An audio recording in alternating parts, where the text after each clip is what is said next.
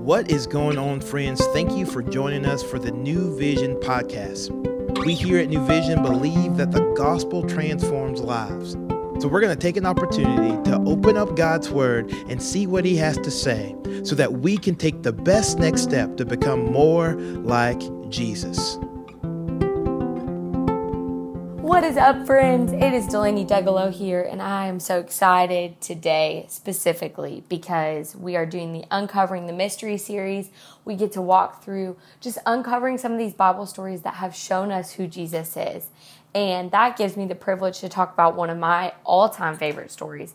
Other than Jesus rising from the grave, like this is it for me. This is the story where I just see who Jesus is, and I see myself so much in this story, but more importantly, I see who Jesus is.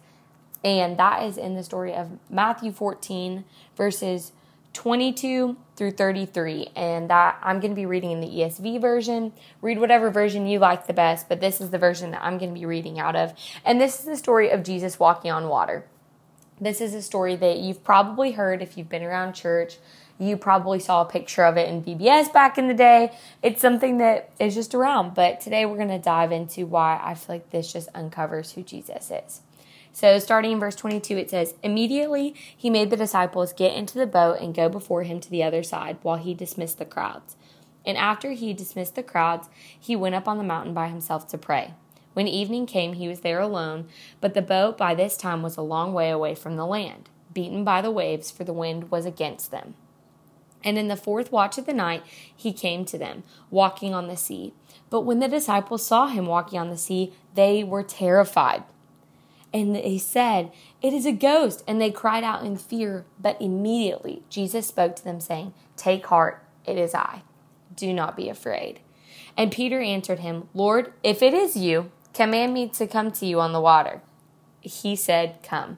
So Peter got out of the boat and walked on the water and came to Jesus. But when he saw the wind, he was afraid. And beginning to sink, he cried out, Lord, save me.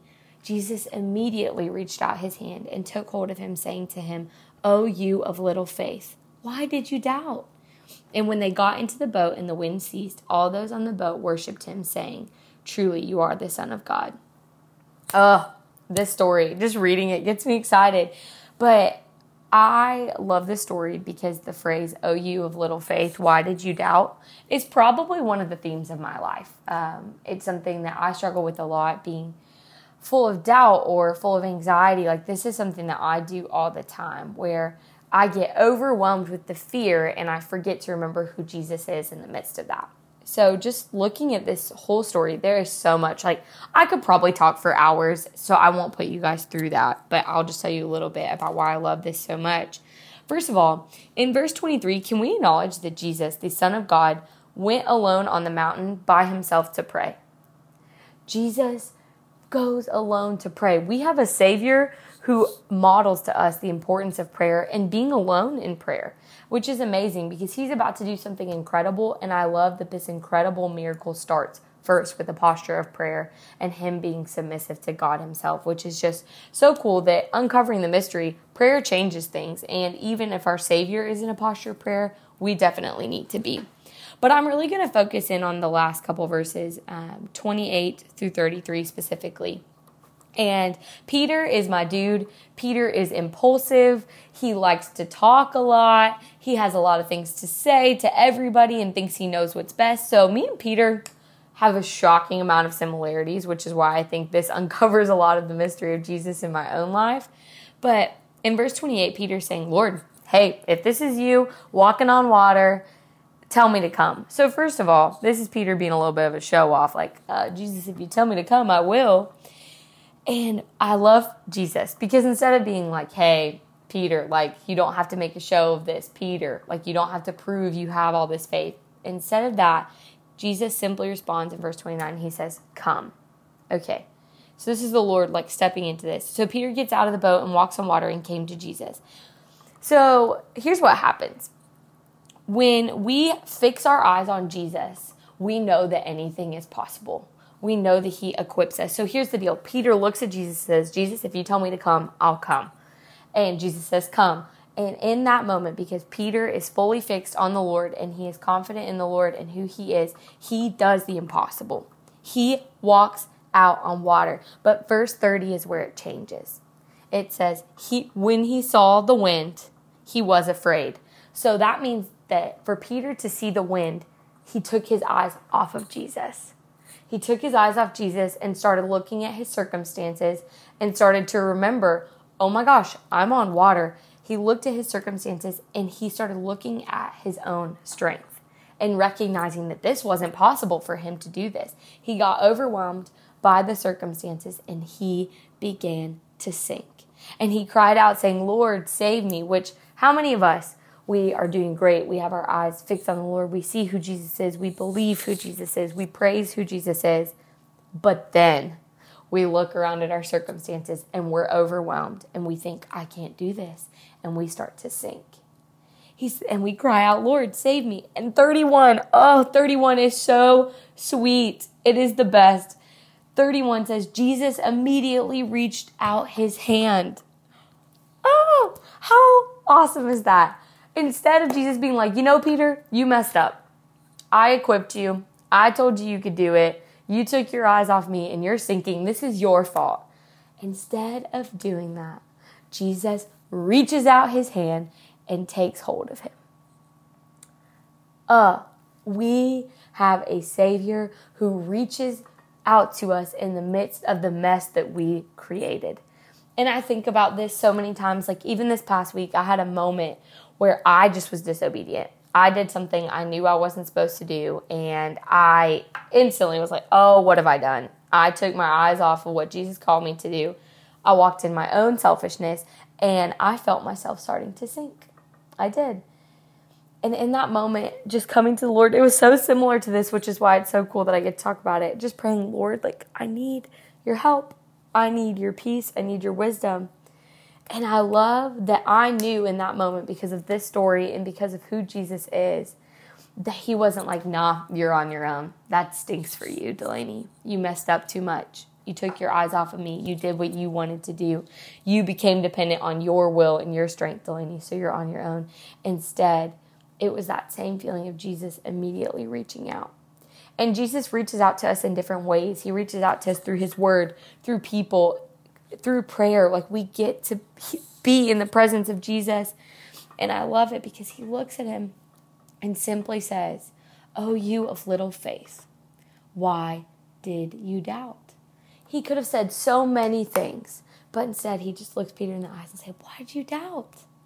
Why did you doubt? And we have a Savior that's worth not doubting. Um, uncovering the mystery. Spoiler alert Jesus is worth our full faith our full trust, our full love, and our full attention. Because this story started out so incredible with Peter doing something that people can't even imagine because he was fully fixated on Jesus and his eyes were on Jesus. But when he started looking at everything around him, which is what we do all the time, we look at social media or we look at our bank statement or we look at physical disabilities or we look at our friend or we look at just the overwhelming circumstance that we're in and think this is not possible we start to sink and we sink in doubt. And that's why he's saying, Oh, you of little faith, why did you doubt?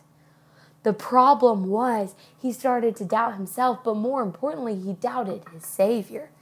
And the thing is, is the uncovering the mystery is we have a Savior who's worth our full faith. He is worth us not doubting in him and not becoming so fixated on our circumstance that we miss who our Savior is because we'll sink every time when we take our eyes off of Him. Even when we stop getting in the Word consistently, or when we stop praising Him and rejoicing where we are, not just where we want to be, that's when we start to sink. And they get back on the boat and the wind ceases. And verse 33 it says this And those in the boat worshipped Him, saying, Truly you are the Son of God. Uncovering this mystery, Jesus is the Son of God. And that's why He can do this he can walk on water, but more importantly, he equips us to do this. Yeah, you probably, if you walk out to the lake right now and say, Jesus, help me walk, might not turn out this way, but this story worked out like this because Jesus was reminding us that when we give him our full attention and our full affection, that things that we would have never thought were possible will be. And I love that the people's response is worship because when we remember this truth, that we have a Savior who's worth our full attention and our full affection, He is worth worshiping. He is. He's worth our worship. And I just know those moments in my life where Jesus like steps in and intervenes even when I've made a mess of things. My only response is worship because I know I'm so undeserving of that grace and that love. And I'm so undeserving of the, being used to do incredible things. But I love verse 27, and this is something that we all need to remember. Take heart, it is I. Do not be afraid. Jesus doesn't call us to fear, he calls us to confidence in him. And we don't want to be these doubters. We don't want to be, oh, you of little faith, which he says so many times throughout Matthew. We want to be followers who are full of faith because we have a Savior who is worth that confidence, who is worth the confidence because he's shown us time and time again through his word and through our own life that he's a Savior worth putting full confidence in. Ah, friends, read this story on your own. Once again, Matthew 14, 22 through 33, because it is just full of so much truth. And it is so incredible to see that we have a Savior who reaches out his hand to us and doesn't call us to do it alone. He's right there. He knew where the boat was the whole time and he walked right to them because we have a Savior who is fully aware of us and loves us more than we can even begin to fathom. So I hope today we will walk in faith with our eyes fixed on Jesus because we have a Savior who is worth our full attention and our full affection. So I love you, friends. I hope that you walk in faith and confidence today, and we'll catch you tomorrow. Thank you for joining us today for the New Vision podcast. We hope that you have heard a word from the Lord and that you can better walk today in light of God's word. To find out more information about New Vision, we would love for you to follow us on Instagram at New Vision Life or look us up online at newvisionlife.com. And as always, we look forward to seeing you tomorrow.